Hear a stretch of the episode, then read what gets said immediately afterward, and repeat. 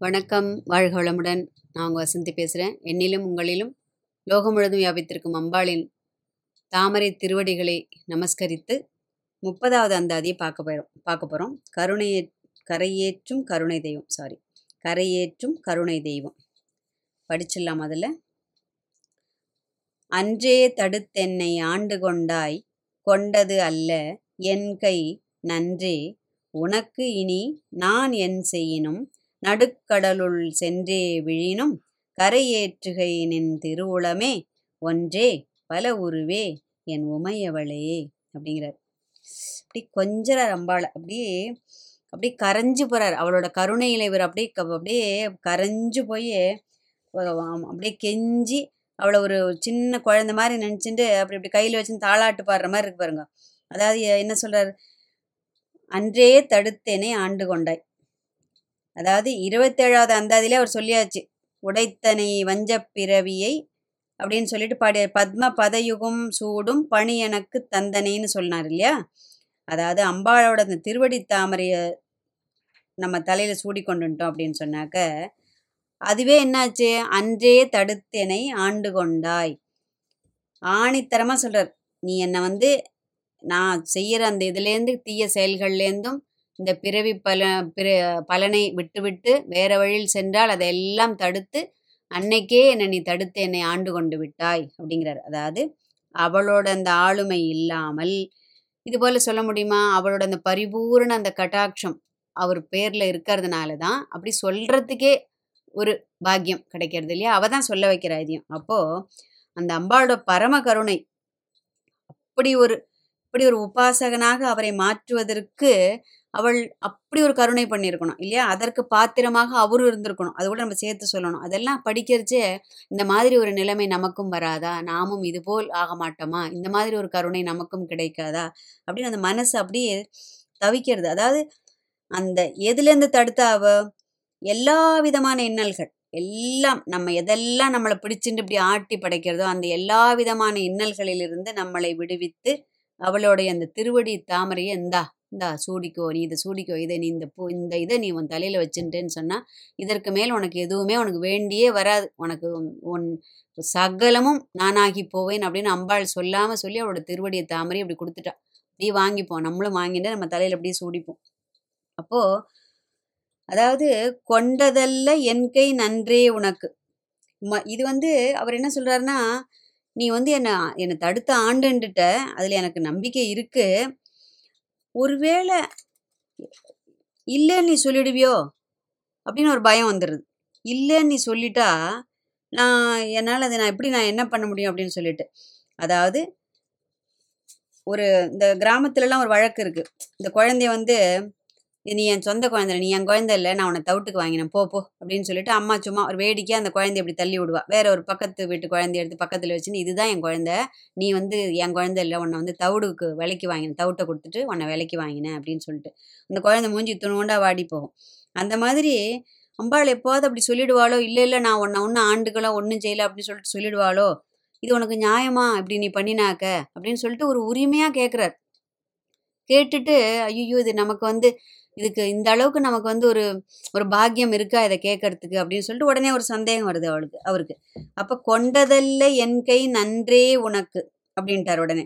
அதாவது நீ என்னை வந்து ஒதுக்கிடுவியோ ஒருவேளை நான் இல்லை இல்லை ஒன்ன ஒன்று நான் சேர்த்துக்கல அப்படின்னு சொல்லிட்டு ஒரு ஒதுக்கிடுவியோன்னு ஒரு ஒரு ஐயம் ஒரு பயம் வந்துடுது அதுதான் இந்த இந்த அதாவது சொந்த பிள்ளை இல்லைன்னு நீ சொல்லிடுவியோன்னு அப்படி நினைச்சவர் என்ன சொல்றாருன்னா அதாவது நீ சீண்டி பார்க்குற அப்படிலாம் நீ சொல்லிட மாட்ட. இல்லை இல்லை.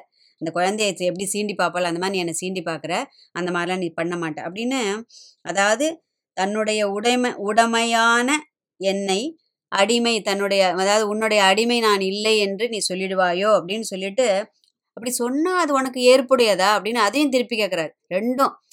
இப்படி இந்த ஒரு மோனா ஆக்டுன்னு சொல்லுவாள். அதே மாதிரி ரெண்டு பாத்திரமாகவும் இருந்து பார்க்குறாரு தானே அம்பாளாகவும் இருந்து பார்க்குறாரு தானே பக்தனாகவும் இருந்து பார்க்குறாரு அது உனக்கு இல்லையே அப்படின்னு சொன்னால் அது சரியா வராது நியாயமே கிடையாது அப்படின்னு சொல்லிட்டு நமக்கு நம்ம நம்ம இருக்கணும் ஏ இப்படி நீ பண்ணிருக்கே கூடாதுப்பா ரொம்ப மோசம் இப்படி பண்ணி அப்படின்னு நம்ம சொல்கிறோம் இல்லையா? அந்த மாதிரி ஏற்புடையதோ அதாவது ஒரு குழந்தை ஒரு என்ன சொல்லுவோம் மூளை வளர்ச்சி குன்றிய ஒரு குழந்தையா இருந்தாலும் சரி கை கால் ஊனமுள்ள ஒரு குழந்தையா இருந்தாலும் கண்ணு தெரியாத குழந்தையா இருந்தாலும் சரி ஒரு மனநிலை சரியில்லாத குழந்தையா இருந்தாலும் சரி தாய் வந்து என்ன சொல்லுவா?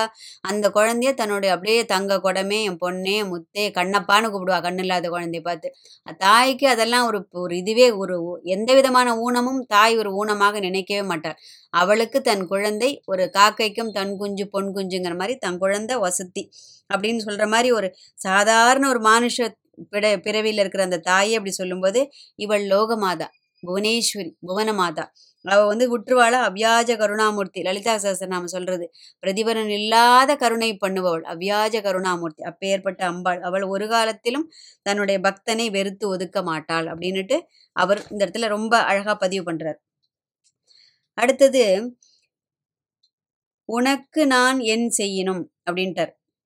அதாவது தன்னை நம்பி வந்தா வந்தாச்சுனாக்க எந்த ஒரு ஆபத்திலேருந்தும் யார் காப்பாத்துறா? அம்பிகையானவள் காப்பாற்றுகிறாள். இல்லையா? அதாவது ஒரு குழந்தை வந்து சின்ன குழந்தை அது போய் வழக்கு தொடுறதுன்னா அந்த தொடுற வரைக்கும் அந்த அம்மா பார்த்துருக்க மாட்டா. சொல்லிகிட்டே தூ க தூரக்கிறது இருப்பா தொடாதரா கண்ணா தொடாத சுட்டுடும் சுட்டுடும்ன்ட்டு.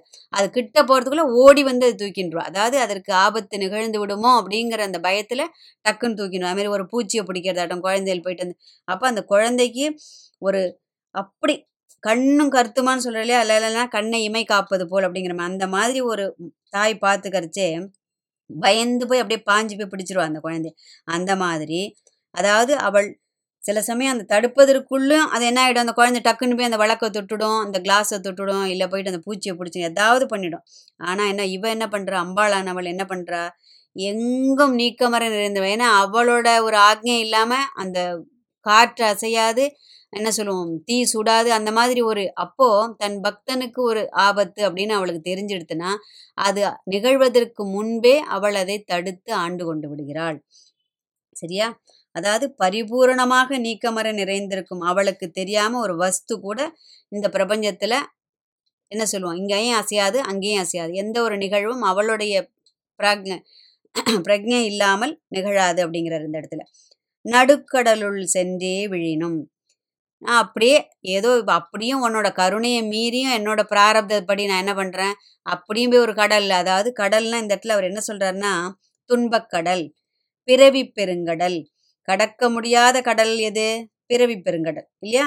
அப்போ அந்த அஜ்ஞானத்தின் பலனை அஜானத்தினால் நம்ம என்ன பண்ணுறோம் அந்த பலனை எதிர்பார்த்து கர்மத்தை செய்து ஜென்மத்தால் கர்மம் கர்மத்தால் ஜென்மம்னு இப்படியே பிறவி எடுத்து எடுத்து எடுத்து எடுத்து ஒரு ஒரு என்ன சொல்லுவோம் இப்படி வேணால் வச்சுக்கலாமா? ஒரு ஃபேஷன் பரேட் அதாவது என்ன சொல்லுவோம் ஆத்மா என்ன பண்ணுறது இந்த சட்டை ஜீரணிச்சு போச்சுன்னா இந்த சட்டையை அவுத்து அவ வச்சுட்டு வேற ஒரு சட்டைக்குள்ளே போய் புகுந்துக்கிறதுன்னு சொல்லிட்டு புராணங்கள்லாம் சொல்கிறது இல்லையா? ஒரு ஜீவன் இந்த கூடை விட்டுட்டு இன்னொரு கூட்டை எடுத்துக்கிறது. இல்லை இந்த சட்டையை கழட்டி போட்டு வேற ஒரு சட்டையை போட்டுக்கிறது. ஏன்னா இது ஜீரணிச்சு போச்சு. இது நசிஞ்சு நஞ்சு நாரா போயிடுதுன்னு சொல்கிறோம் இல்லையா? அந்த மாதிரி போனதுனால அந்த ஜீவனானது வேற ஒரு கூட்டை தேர்ந்தெடுக்கிறதுன்னு சொல்லிட்டு பார்க்குறோம்.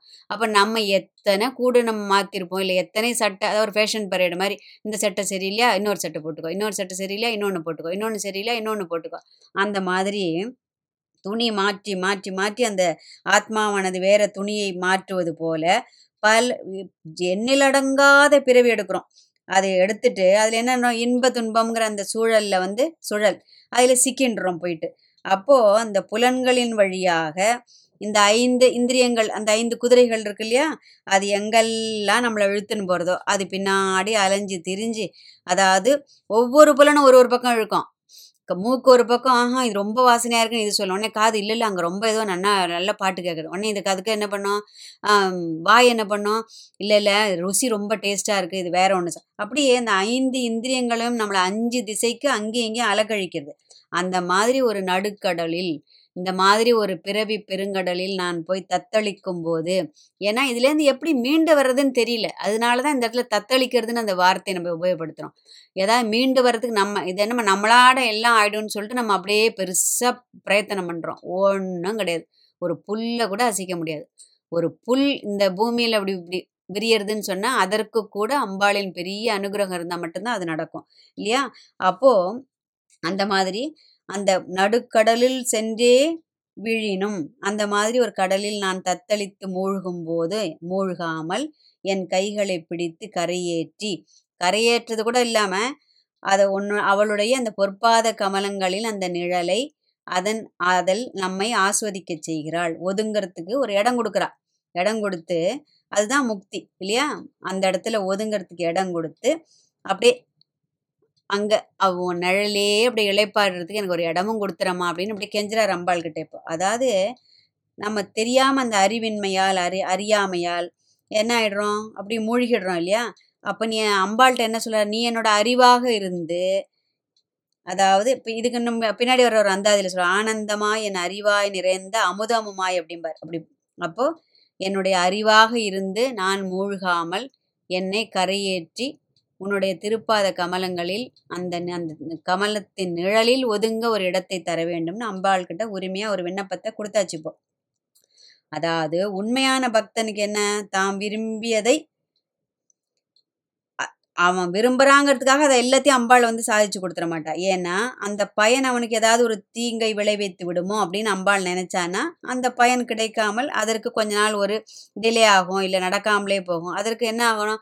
இதுவும் அம்பாளின் கிருபை. அம்பாளின் கிருபையினால் இது ஏதோ நமக்கு வரப்போற ஒரு இது. இதனால் வந்து இந்த தடைப்ப இந்த அதனால தான் இது தடைபடுறது. அதனால தான் இது நடக்கவில்லை அப்படிங்கிற அந்த ஒரு மனப்பக்குவம் வர வேண்டும்னு சொல்றாரு. அதாவது நன்றே வருகினும் தீதே விளைகினும் நான் அறிவது ஒன்றேயும் இல்லை அப்படிம்பார் இன்னொரு அந்தாதியில. எதுவுமே எனக்கு தெரியாது. எனக்கு நல்லது நடந்தாலும் அது ஒம்பொறுப்பு தான். எனக்கு கெட்டது நடந்தாலும் அது ஒம்பொறுப்பு தான்.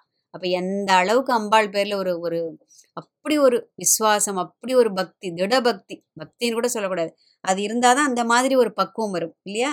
அப்போது ஆசைக் கடலில் அகப்பட்டு அருளற்ற அந்தகன் கை பாசத்தில் இப்போ அடுத்தது ஒரு அந்தாதியில் சொல்லுவார் இப்போ. அந்த மாதிரி அந்த தீய வழி நீங்கி நல்வழி அருள அம்பாள்கிட்டே அவர் போயிட்டு வழி கேட்குறாரு இப்போ. அவ்வளோ உரிமை. நீனே சொல்லிடு எனக்கு தெரியாது எனக்கு வழியெல்லாம் தெரியாதுமா. நீ தான் வழி காமிக்கணும். நீ தான் கையை பிடிச்சி அழிச்சுன்னு போகணும். அப்படின்னு அவ்வளோ இதுவாக கேட்குறாரு நின் திருவுளமே. அதாவது மனுஷனானவன் என்ன பண்ணுறானாக்க அம்பாளோட அந்த தன்மையை வந்து உணர முடியாது. அந்த இறைவியின் தன்மை எப்படி உணர்றோம் நம்ம? அவளின் அருளினால் மட்டுமே உணர முடியும். இல்லையா? ஒரு சொல்லுவா இல்லையா? இப்போ ஒருத்தன் கேட்டானா பகவானே உன்னை நான் எனக்கு பார்க்கணும். நீ வந்து எப்படி நீ வருப்பேன்னு எனக்கு பார்க்கணும் அப்படின்னு. உடனே அப்படியே ஒரு இளம் காற்று வீசித்தான்.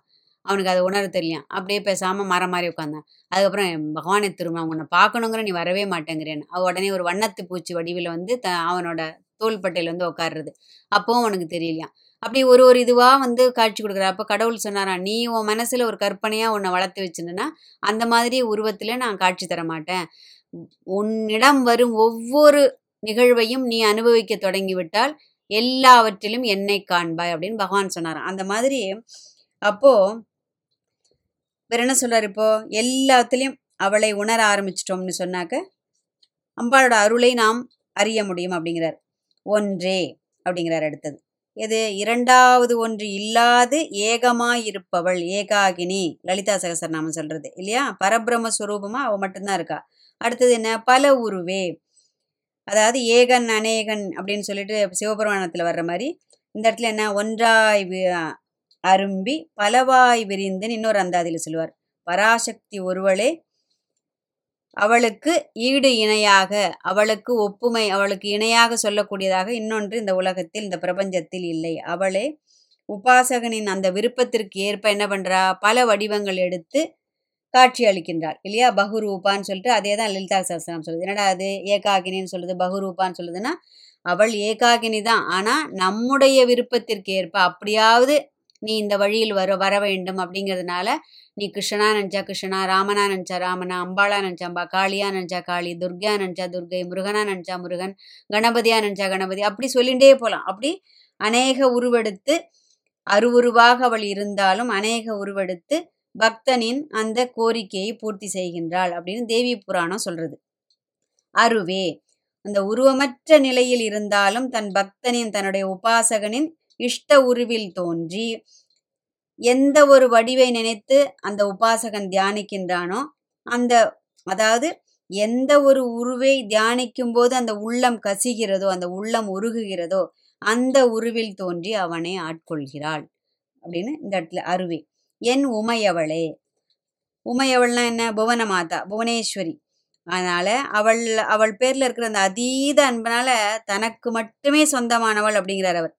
ஏன்னா சில குழந்தைகள் சொல்லும் இல்லையா இது எங்கம்மா இது எங்கம்மா அப்படின்னு சொல்லும் இல்லையா? அந்த மாதிரி அந்த புடவை தலைப்பை வேறு பிடிச்சிக்கும் ரொம்ப இதுவாக கெட்டியாக வேறு. அந்த புடவை தலைப்பே பிடிச்சினா அவள் அம்மாவே பக்கத்தில் இருக்கிற மாதிரி. அந்த மாதிரி அம்பாள் அப்படியே கெட்டியாக பிடிச்சிக்கிறாரு அவர். அந்த உரிமையிலையும் அந்த பெருமிதத்திலையும் என்ன சொல்கிறாரு என் உமையவளே. இந்த இடத்துல உமையவளேன்னு மட்டும் சொல்லியிருந்திருக்கலாம். அழகாக என்ன சொல்ல என் உமையவளே எனக்கு மட்டும் சொந்தமான அவ்வளவு ஒரு அப்படி என்னை விட்டு இப்படி போயிடுவாளோ? இன்னொரு பக்தன் கூப்பிட்டு அவகிட்ட போயிட்டு அவளோட அந்த ஒரு அந்த ஒரு சாநித்தியம் கொஞ்சம் கம்மியாயிடுமோ? அப்படிங்கிற அந்த ஒரு இதில் ஏன் உமையவளே அப்படின்னு சொந்தம் கொண்டாடுறாரு இல்லையா? அந்த பக்தியோட ஒரு முதிர்ச்சி ஒரு உச்சகட்டம் ஒரு பக்குவம் இதெல்லாம் இருந்தால் மட்டும்தான் இந்த மாதிரி ஒரு நிலை வாய்க்க பெறும் இல்லையா? படிக்கும்போதே நமக்கு வந்து உள்ள முருகிறது கண்களில் கண்ணீர் வருகிறது இல்லையா? அந்த மாதிரி ஒரு நிலை.